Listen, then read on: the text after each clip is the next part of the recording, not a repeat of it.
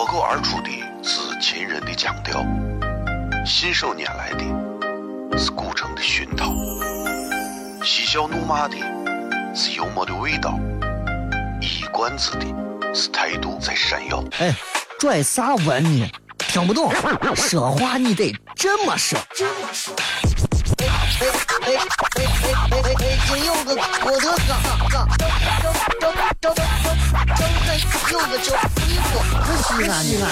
每晚十九点，全球唯一档陕西方言娱乐脱口秀广播节目，就在 FM 一零四点三。它的名字是《笑声雷雨》。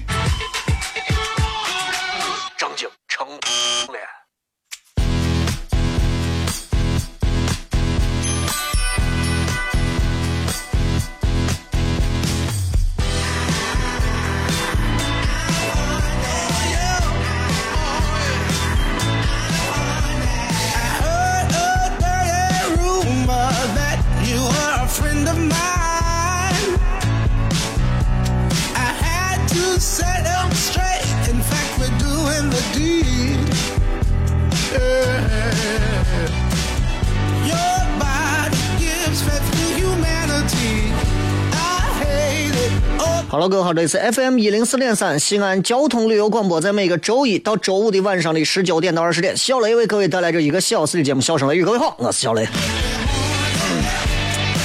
今天是二零一六年的一月二十八号，礼拜四啊。今天为大家继续带来我们的《笑声雷雨》啊。这档节目是由小雷一个人主持，那么名字呢就是小雷名字的一个延伸，小雷小雷笑声雷雨啊。各位在参与节目的同时，也可以来关注我的个人微博以及微信啊。这个。都是小雷的名字，口字旁一个严肃的肃，啊，雷是雨天雷。先说一个比较好玩的事情，今儿不是在微博上给大家没事发了几个微博，于是引发了不少朋友在底下的各种很诡异的一些回复。我这个人不太愿意在微博上说啥，因为我觉得微博上你，你说你的三观是正的，你去在微博上揪别人的三观，那基本上那三观都是扭曲的，是吧？我一直相信，能够在微博上给你各种给你指出你各种问题的人，他们在现实生活当中是根本不会跟你多说一句话的。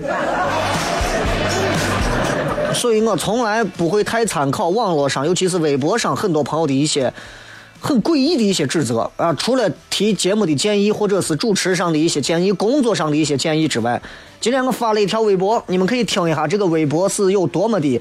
多么的歹毒、阴暗和呃龌龊，好吧？你们听一下。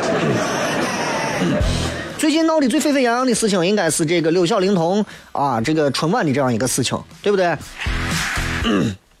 我说，看到今年啊，这个无数的老百姓都要求六小龄童上春晚，哎，打明年起，这个冒日新官啊。哮天犬、猪八戒、无底洞的我女的，对吧？牛魔王、狐狸大仙、嫦娥、敖广、七绝山的大王、三太子、杨丽大仙，都已经在心里头呵呵默默的做好了出名的准备。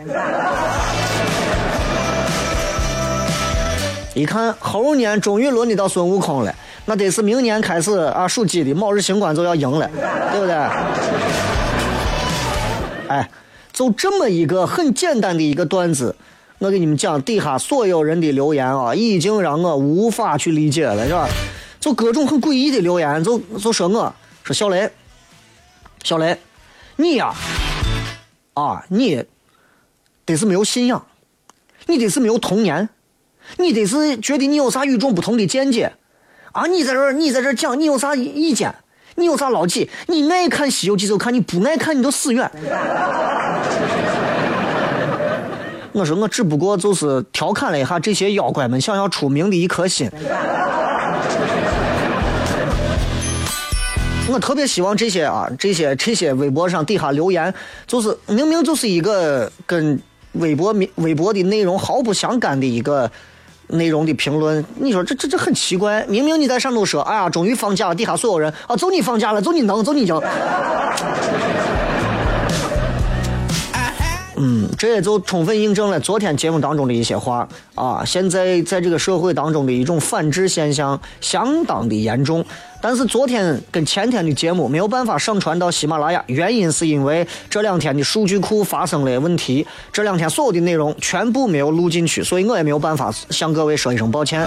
想要收听这档节目，除了通过收音机直播之外，也可以通过几种方式，蜻听。直接可以在线听，还有什么网易云音乐、酷狗音乐都可以听。同时啊，各位可以在你们的苹果手机的这个 A A A P P 这个叫播客里头，Broadcaster 里头搜索“笑声雷雨”，每天最新更新的直接会在里面有更新。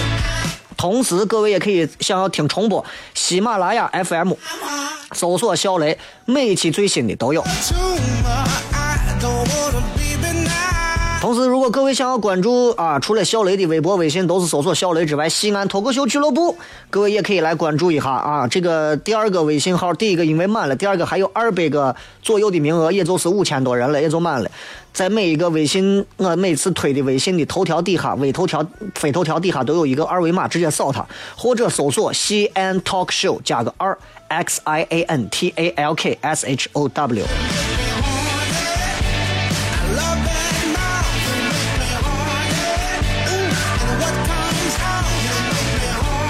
我相信理解我的人会明白我的意思，不懂我的人会在要求刘晓玲童上春晚这样一件事情的热忱被已经被已经被席卷的这样的一个潮流当中，啊，听不得任何一点其他的东西。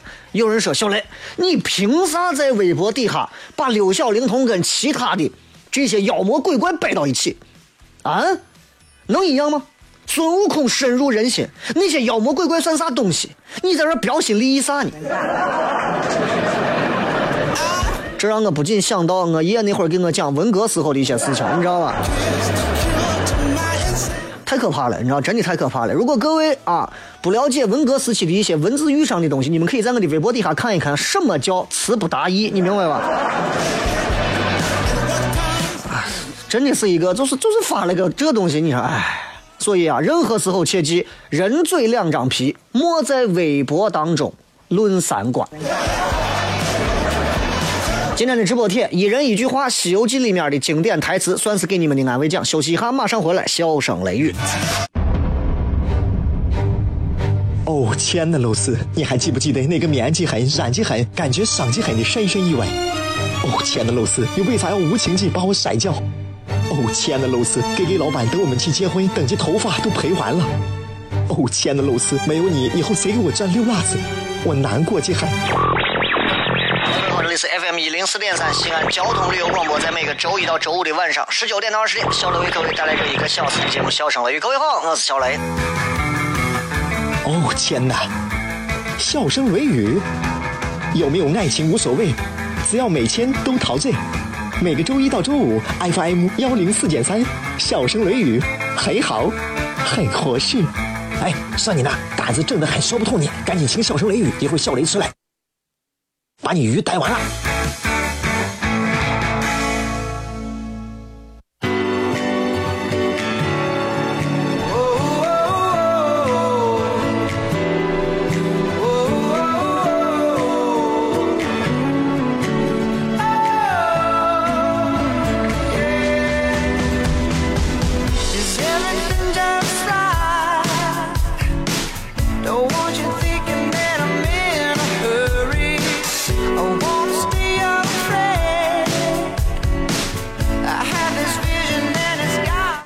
继续收听《笑声雷雨》，各位好，我是小雷。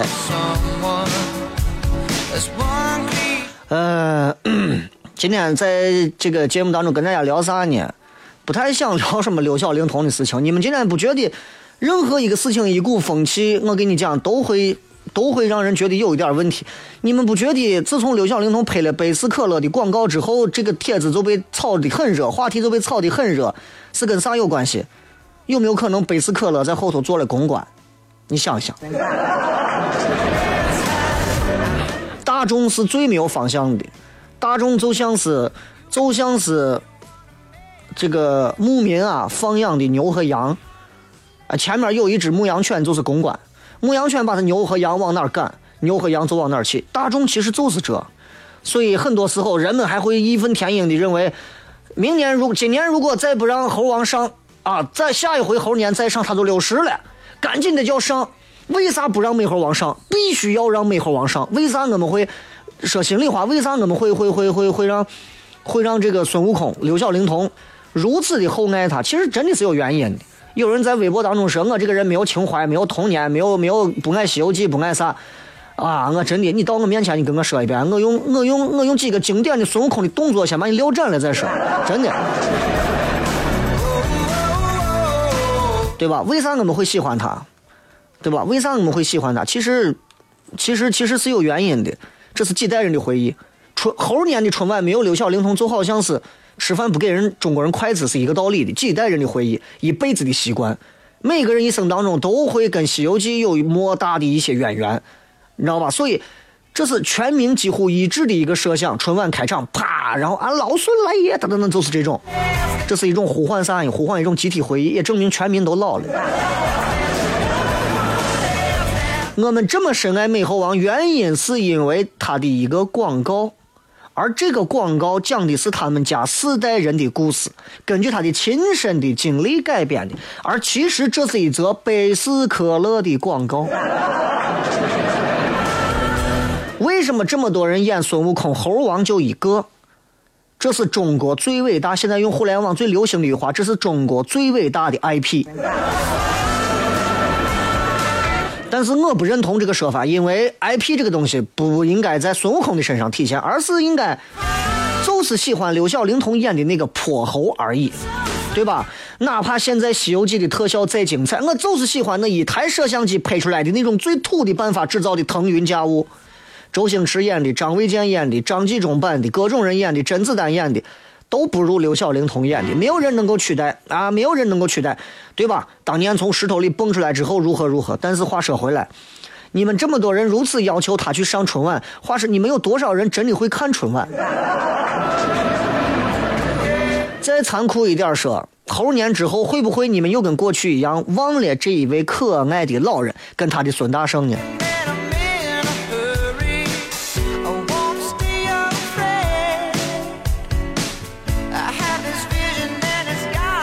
所以我个人觉得，不管他上或者不上，都是孙悟空。跑到人家春晚导演底下骂了一百多万的评论，这这这不应该是一个你喜欢孙悟空的粉丝该做的事情吧？所以我真的觉得，唉。今天我跟大家不想骗关于孙悟空的事情，就是通过刚才的话题聊了一点啊。这个，其实我今天想聊啥呢？我觉得，你看孙悟空也有童年，谁都有童年。中国人的童年对于养娃是有自己的看法的啊，关于什么穷养娃、富养娃，啊什么，呃男娃要穷养，女娃要富养，有这个说法对吧？嗯，我给你讲一个故事，这是俺伙计发生的故事，其实在我们身上都有过体现，就是啥呢？他上初二的时候，班上有两个女同学到他屋串门呢。坐一块聊天呢，因为啥？这是初二嘛，男生已经有点那种，对吧？青春的那种躁动。然后他第一回跟同龄的女娃交往，后来呢，女同学就是意思说咱们到街上转一转。初二啊，男娃身上又没有钱，就说我找他妈是借点钱，要点钱，借点零，弄点零花钱，他妈不肯给，没有不给，一再恳求，最后他妈掏了五毛钱，说了一句拿去。然后顺手就扔到了地上。他弯腰捡起那五毛钱，跟女同学上街，请女同学一人喝了一碗大碗茶，各自散去。如今俺这个伙计三十多岁，大学毕业，经济独立，谈婚论嫁的年龄也到了，一直不肯结婚，也不回家。他也知道他父母在家也很无聊，也很孤独。但他目前就想这样一个人过，不结婚不回家，为啥呢？他跟我讲，一切的一切源于扔在地上的那五毛钱。俺以前上大学的时候，有一个女娃，当时跟我们也分享过一个同样的故事。她初中的时候是住校的，一个礼拜回一回家，他妈每个礼拜给她两块钱零花钱。那会儿嘛，以前两块钱不算少了。有一个礼拜，她说我想要五块钱，他妈不给，他说我不上学了。他妈说你爱上不上，对不对？你不上就回家去。后来呢，我就一直缠着要，他妈最后也没辙了，不高兴，拿了五块钱扔到桌子上，很嫌弃的那种扔到桌子上啊。然后五块钱扔到桌子上之后，弹到飘到地上，女娃颠颠的过去把钱捡起来，事儿好像都这么过去了。人女娃后来跟我们讲啥？说这个事儿影响很大，他就一直觉得。他很卑微，在心里头埋藏下对钱的那种渴望。我有时候在回想我，我曾经也问父母要过钱啊，然后反正现在我回忆不起来太多细节，但是我也曾经回忆过，因为我是一个很要面子的人，我宁可把我自己饿死，我也不会在任何人给我卑微的那种，给我带来那种卑微的感觉，包括自己的父母。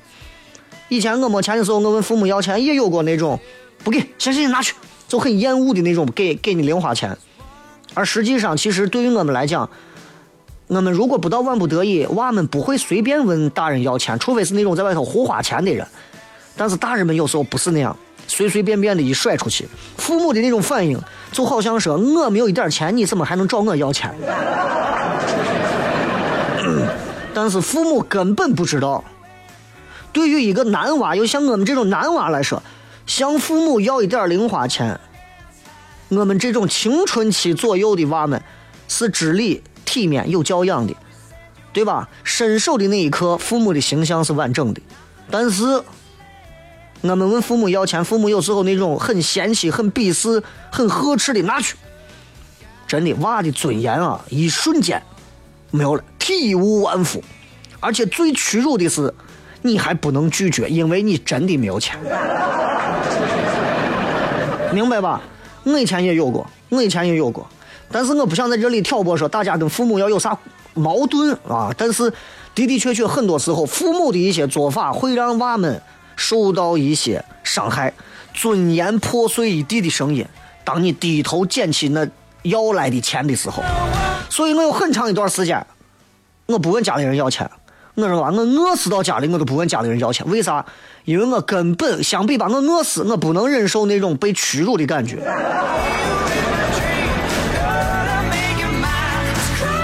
所以父母不知道呀，父母不知道，父母可能在给娃零花钱的时候，就是你先拿去，往地上一扔，给你，烦死了，下回不要再要了，就这种。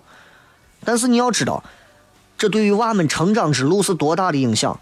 从伸手要零花钱到弯腰捡起那钱。时间其实就一分钟，甚至更短，但是在娃们的心理世界上，这个时间长的跟一段人生是一样的。尤其是男娃内心当中那种翻腾的东西，母亲、父亲是根本体会不到的。所以，掌握金钱是父母的权利，但是你要明白，刚才我说的那两个故事都是父母拿金钱带来的权利，狠狠的羞辱自己娃们的一个故事。你要知道，在咱国家，很多的父母是有这种控制病的，控制病的，金钱上的控制病更厉害。一种是我不给，在这我不给你钱了；另一种是你要啥，你只要把这弄完，我就给你钱。就两种。当感觉自身的权威啊，说一不二的那种权威被娃们所挑战的时候，金钱当做武器，直接一刀就劈向娃了。那个人一点办法都没有，我跟你讲。所以我在说到今天，很多人说娃要穷养，啊，呃，特别是穷养男孩子。你要知道，我不知道谁提的这个狗屁理论啊！真的，穷养，凭啥我们男娃就要穷养啊？有钱家长。为了不让娃们养成大手大脚的坏习惯，就在娃的面前藏富哭穷。这个做法需要适度，对不对？适度的藏富哭穷能让娃变得更有前进的动力。爸，我想要个这，咱家没有钱，你自己劳动挣的钱，你给咱弄，行不行？可以。哎，孩子知道自己去努力，但是过度给娃有压力。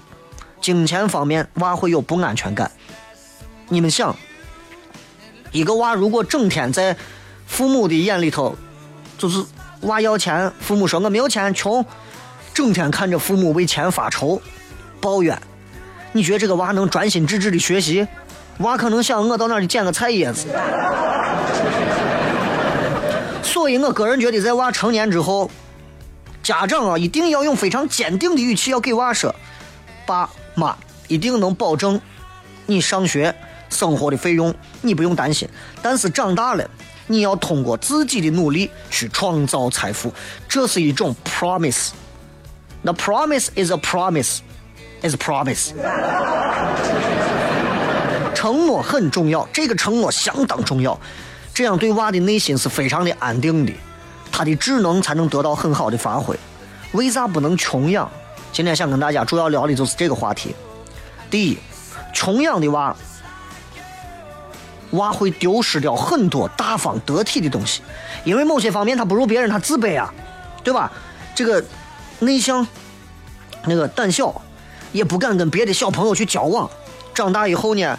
那同龄人面前，他就觉得自己低人一等，自己有一点优点也不敢随便表现出来，内心自卑。你看，咱们在小学、中学总有这样的娃。归根结底，有时候不是娃的问题，父母有时候对娃的影响非常严重。啊，男娃不敢跟女娃说话，男娃在男娃的圈子里头也都没有说话的必要。为啥？一是没有钱，二是没有啥。有的娃是有钱，但是只能靠钱跟别人交关系。所以一味的去学别人穷养娃，你会让你的娃丢失掉那些大方得体。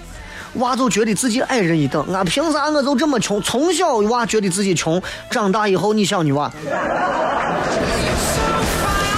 微博、微信，各位搜索“小雷”，呼啸的笑，雷锋的雷，休息一下，继续回来片。脱口而出的是秦人的腔调，信手拈来的是古城的熏陶。嬉笑怒骂的是幽默的味道，一冠子的是态度在闪耀。哎，拽啥文呢？听不懂，说话你得这么说。哎哎哎哎哎哎！北京有个郭德纲，纲正正正正正有个叫李波，西安西安。每晚十九点，全球唯一档陕西方言娱乐脱口秀广播节目，就在 FM 一零四点三。它的名字是《笑声雷雨》。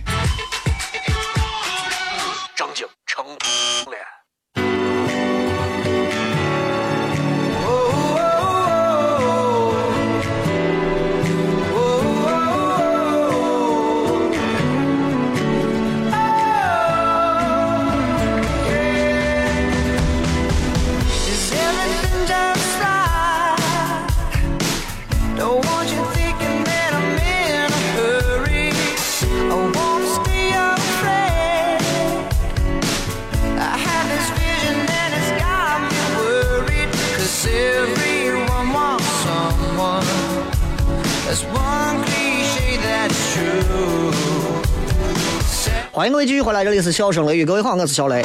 今天是礼拜四，跟各位在节目当中分享到的是关于现如今大家要求孩子要穷养富养这样一个事情。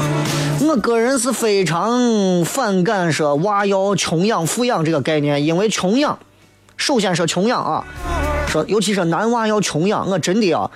要用今天这期节目给所有提男娃要穷养的家长们以及响亮的 You 啊，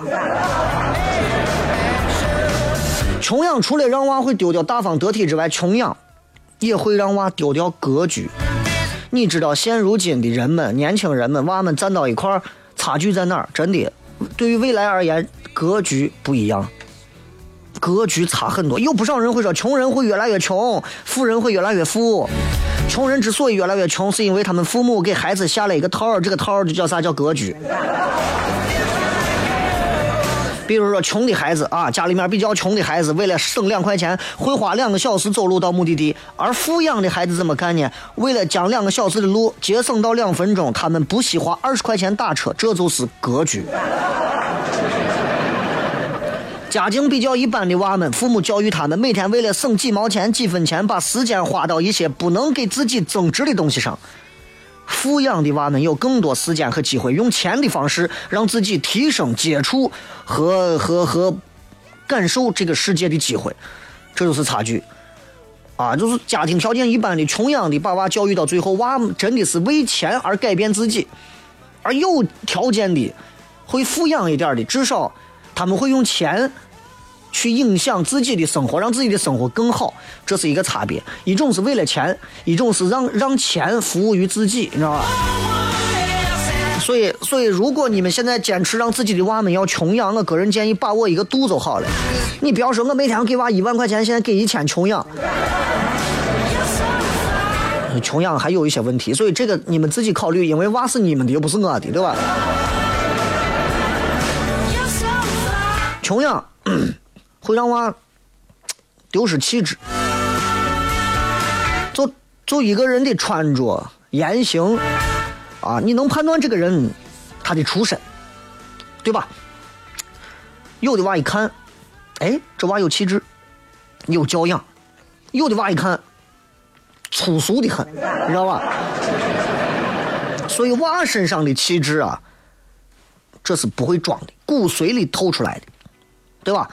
这是啥？家庭环境教育的一种结果。所以这个气质来自于哪儿？对于娃的一种教育和培养，娃的自尊跟自信，这就好像香港住到那种特别小的那种龙屋里头的穷人，他就说我每天啊，一天三顿为了这五十块钱的港币，我要辛苦劳动，我没有啥尊严和梦想可言。其实你现在在咱西安来想一想，每天为了那点钱辛辛苦苦奋斗，其实没有什么尊严和梦想去考虑的人，你以为少吗？很多。所以在相对比较贫穷环境下长大的孩子，更多的其实是追求物欲的满足，没有精力、没有机会去追求更高层次的东西。所以说到这儿，我突然想起来，我身边认识一个女娃，女娃自己，女娃自己啊，女娃自己家里有三辆车，女娃家里三辆车，一辆宾利，一辆奔驰，全是二百多万、四百多万朝上的，三辆车加一块一千万，把我一辈子都挣死。而你们会认为这样的女娃应该是属于那种傍大款了呀，或者是那种很轻浮，你错了。反而是这种家庭条件越好的，她越知道自己的梦想和追求，她想要让自己今后去开一个怎么样的博物馆，去开一个怎么样的图书馆，去做一个更大的一个服务于人们的事情。相反，很多时候在社会上会被某些男人去吐槽的某些女子。说哎呀，你看，为了巴结男人，为了能够傍个大款，为了你咋，然后去整容去咋的？其实大多数的女娃本质不坏，只不过因为她们需要那些钱，不得已让自己的很多底线和原则失掉了而已。所以其实这能看出来。所以对于男娃女娃来讲，都不要太穷养，否则女娃穷养的话，她会为了钱忘掉很多，对吧？女娃穷养，对吧？你说泡馍都没吃过，男娃请她吃个泡馍，行了，带走了。男娃穷养，对吧？明明自己是个做画家的料，结果跑去给人刷油漆，一天十块钱，高兴的跟啥一样。所以，如果你们家庭的孩子是穷养的，或者我们像我们这样的娃们现在是穷养长大的，怎么样翻身？人生当中，通过学习，通过工作，取得一些成就，把自身的自卑改掉。哎，这个是可以的，慢慢找到自信，然后改头换面。说实话，我算穷养了。啊，以俺屋的条件在西安算是很一般，很一般，跟听节目的各位你们家庭条件是比不成的，非常一般。啊，东郊住四合院的嘛，你琢磨，对吧？在胡家庙住的，对吧？那不一样。俺屋条件很一般，然后我从小说实话，我也没有经历过很好的东西。我以前交过的女朋友，认识的女朋友带我出去吃个这吃个我，把我都看的都肝儿颤，你知道。但是慢慢慢慢慢慢做了这么多年节目，慢慢的让自己在某个方面有了一些小小的成就之后，其实我骨子里也有一些自卑啊，就就因为做娱乐、做喜剧的、做搞笑的这种，其实人的骨子里都有一些封闭和自卑在里头。所以我不能说俺屋人说是都是穷养我的，或者咋，俺屋人不给我钱或者把我饿死，对吧？不是那种。但是，但是，但是，我个人认为我算是比较幸运的。包括我媳妇儿回去到我以前住的房子、住的地方，包括我以前接触的朋友，一些人他见过之后，他会觉得像我这样的人能够走到今天这一步，其实是很难的一件事情。所以我在我同学心目当中号称胡家庙的骄傲嘛。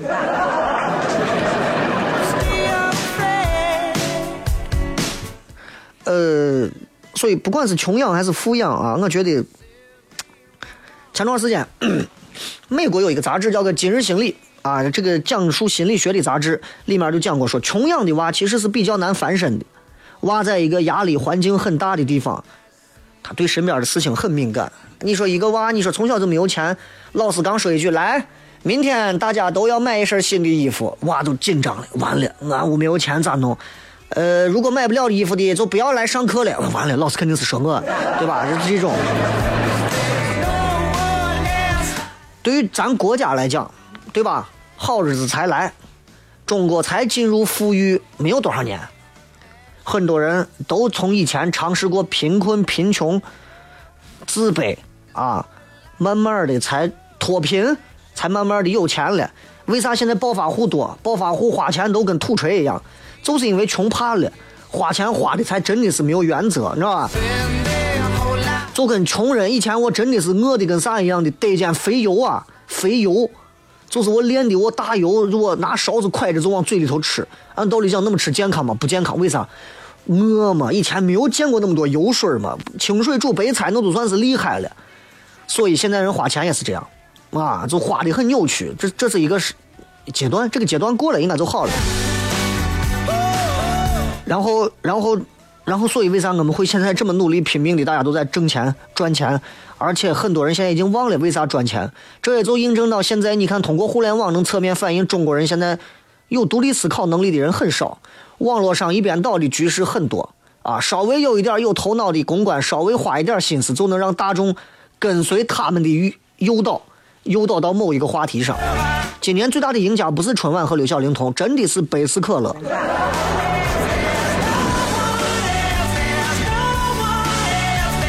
有人在为齐天大圣摇旗呐喊的时候，百事可乐已经把这么大的一批广告费都省下来了。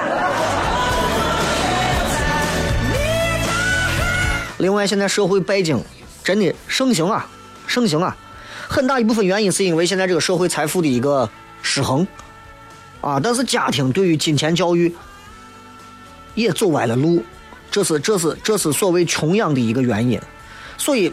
今天的节目当中，我想说的是，希望很多的家庭父母啊，不要继续这个错误了。很多年轻娃们可能还没有娃，或者是有的刚生，啊，再大一点的时候，其实我们我们包括我，跟我同龄的啊，八零到八五的不少，应该都有经历过这种父母甩钱到地上捡钱走人的那种，就是为了能打两个游戏机，打两个打两把电电，对吧？但我们希望不要让下一代也能进入到这种极端啊，不要是这么穷养富养。我觉得还是要适度，啊，穷养这个概念一定要打碎，不敢这么说穷养。所以我说教育这个东西一定不能走极端，有些事情可以走极端，比方说奋斗的理念、梦想可以去极端，但是研究啊、科技、科学可以极端，但是教育不能极端。就跟道家说的话一样，平衡。我一直坚定不移的觉得，平衡是这个世界上最伟大的艺术。平衡，平衡婆媳关系，平衡两国的关系，平衡阴阳男女的关系，平衡你跟前男友的关系，对吧？这都是哎。你只有平衡，然后在平衡的基础之上，然后平衡孩子，平衡家庭，这是最好的教育之道。然后在保证孩子们的物质生活的基础之上，他们才不会贪婪。你要让娃们饿不到。你要让娃们觉得钱是够的，他们不会贪婪，他们不会见点小钱就跟人家拼了。让娃吃点苦，娃们会更加的谦虚。让娃学一学音乐美术，娃们会懂得高雅和品味。很多人说：“哎，学我东西歘，学我东西有啥用？咱又不弹琴，有的。”非常不对，非常不对啊！你学我东西是歘你，人家学我是有用的。和品味对于一个娃的气质是相当重要的，对吧？你娃听到贝多芬的音乐，他会有一种欣赏的感觉，和你娃听到小苹果就跳还是不一样的。让娃受一点挫折，娃们的灵魂会更加坚韧。这个社会上谁会给谁脸呀？谁会给谁好日子过呀？都是挫折。让娃经常旅游，娃的视野会更开阔。所以希望各位通过今天节目能够重新对各自对自己孩子的教育有一些反思。我是小雷，微博、微信各位搜索“小雷”两个字都可以。接下来时间我们进上三刻钟的广告，回来以后互动。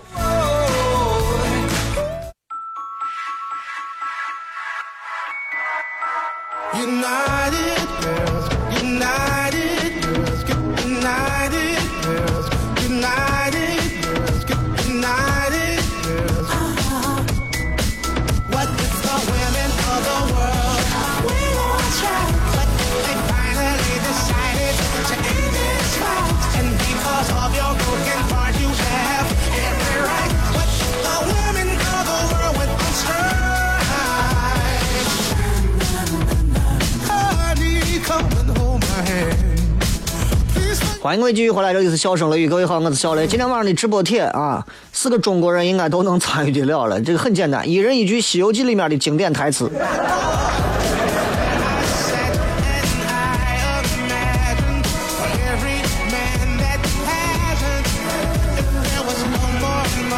我们来看一看各位发来的各条有趣留言，通过微博以及微信的方式，各位只要搜索“小雷”就可以了。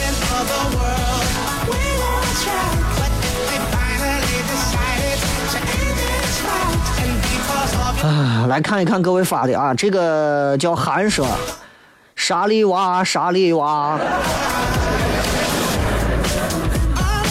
咱从咱从第一个看起啊，今天的直播帖，不少人都知道啊，很多人都在说关于大师兄师傅被妖怪抓走了。这个，请你指教说，一千个读者有一千个哈姆雷特，可十四亿人心中只有一个美猴王啊！你说的都对。这你是猴子请来的救兵吗？嗯，你们记得是第几章的第几回合第几秒说的话吗？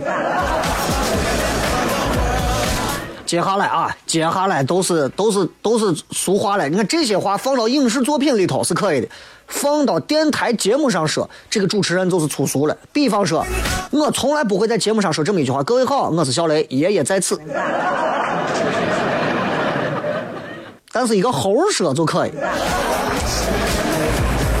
这件事情告诉我们，人对于同类的渴求大过于动物。另外就是，就是《西游记》里头很多人对猪八戒的称呼都是叫呆子，对吧？你呆子，我啥时候拿听众要是叫个呆子，我就完了，是吧？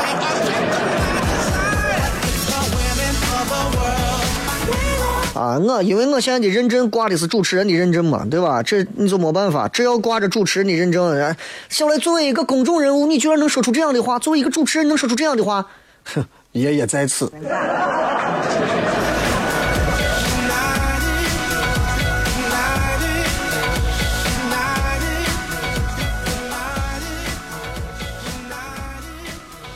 再看啊，这个嗯 奇女子说：“我叫你一声，你敢答应吗？”说心里话啊，《西游记》里面的很多话，其实仔仔细细来说，放到如今的社交环境当中，其实是很可以去琢磨一下的。你有没有发现这句话？如果你去追一个女娃，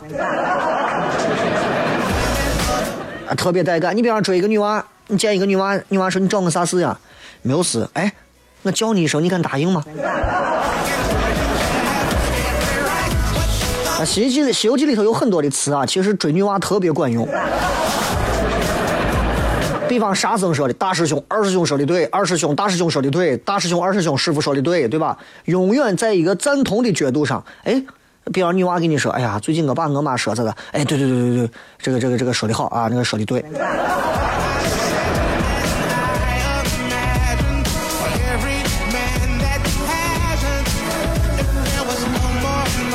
这个什么陈说，是谁送你来到我身边？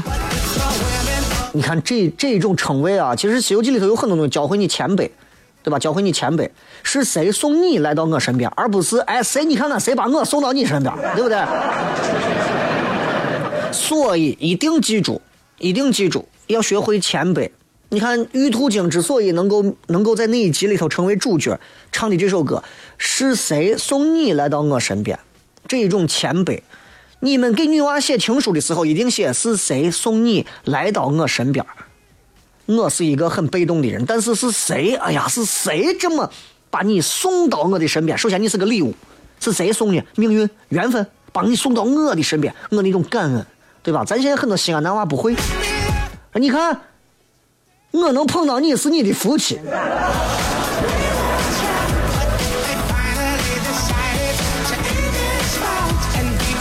粘人的小妖精说：“悟空修德无礼。”唐僧一直在教这三个，反正没有人形的三个徒弟，如何的懂得礼数，这很重要。其实，在追女娃方面，其实西安男人应该学习这一个，任何时候修德无礼，任何时候不要无礼。男娃有时候经常跟女娃对吧，给给女娃是不请女娃吃饭，出去给不给女娃不开个车门，不帮女娃过马路的时候站到女娃的左手边或者是右手边，对吧？来车方向，有时候对对女娃推推搡搡，有时候动手动脚的，休得无礼，你知道吧？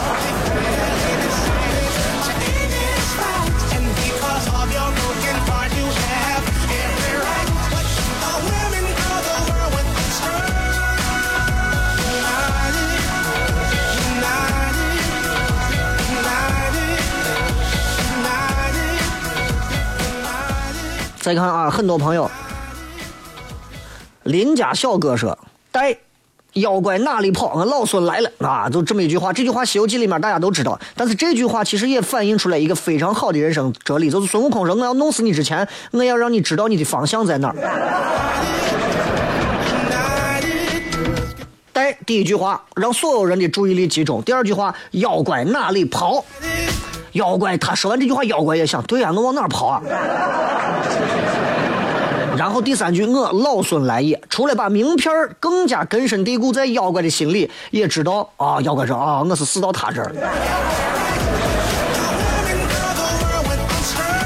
小小小年说，外面来了一个毛脸雷公嘴的和尚。啊，抛开对于宗教的一些东西来讲的话，毛脸雷公嘴的和尚，这心里话，这这这这过去也是一个外貌协会很兴盛的一个过去，你知道吧？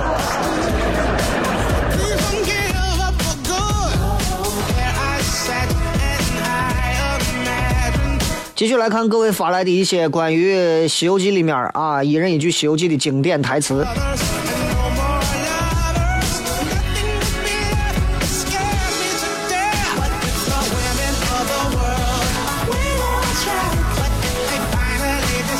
再来看啊，这里面有很多重复的，我就不念了，来念几条这个不重复的。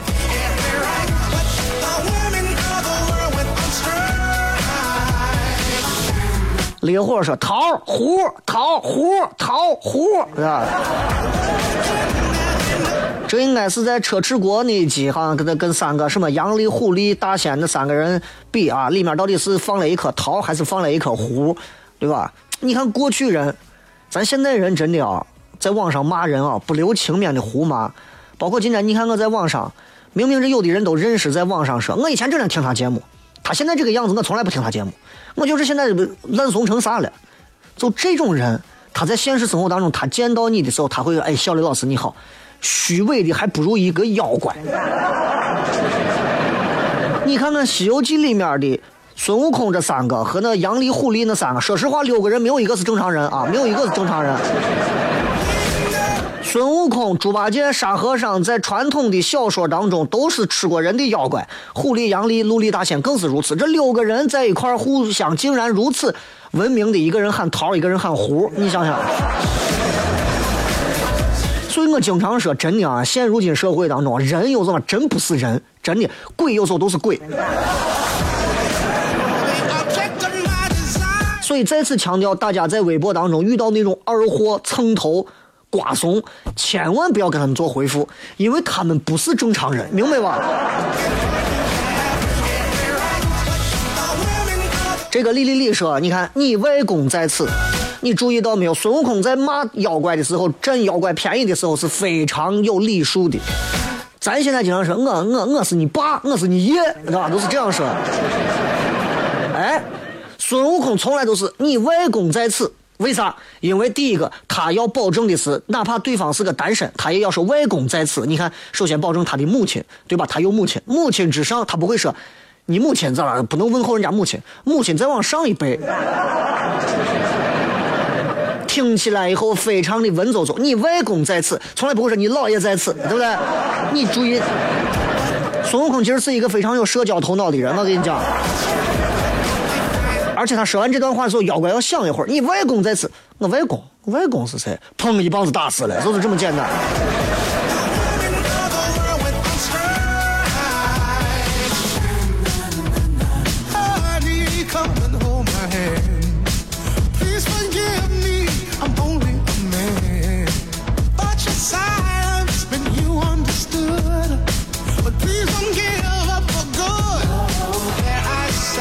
这个说，我就是五百年前大闹天宫的齐天大圣孙悟空。你注意一下，孙悟空在介绍自己以前的一些事迹和项目的时候，他是非常简明扼要。我是五百年前，我不是说我现在，我是五百年前大闹天宫的。然后我的头衔是齐天大圣，他只把自己最辉煌的某一个事情说，不像现在这种现代人虚伪的。你看我那底下评论的有几个神经病，他是研究什么佛教、道教，又是周易八卦，用这几种方式进行公司营销的，那有病吗？三种逻辑你能放到一起吗？对不对？就有一帮子人把自己啊弄得天天头衔多的，我跟你讲，那从啥都干不成。我跟你明说，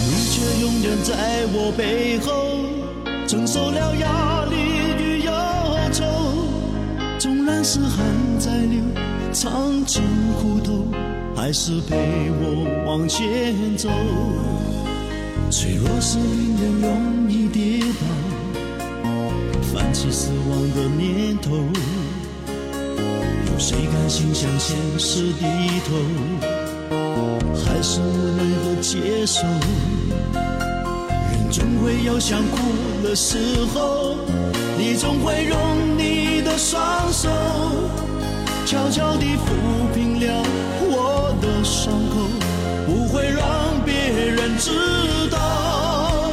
你是我的温柔，给我所有，代替了一切哀愁。不管天有多长，地有多久，无悔地为我守。是我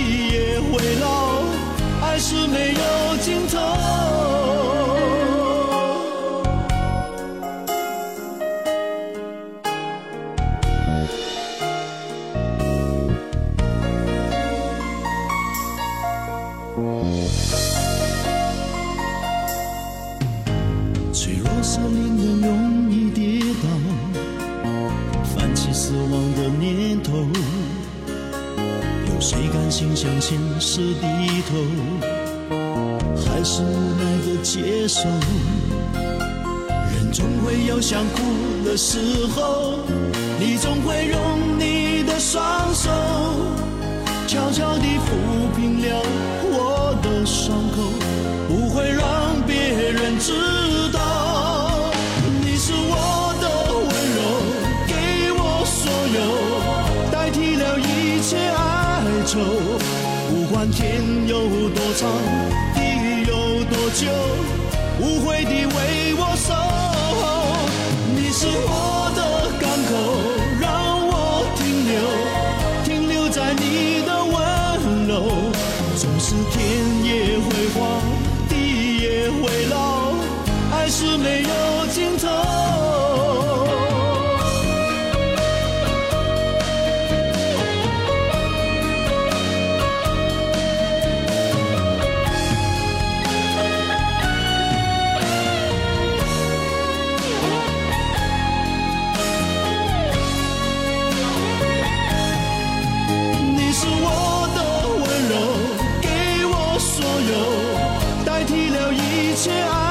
愁，不管天有多长，地有多久，无悔地为我守候。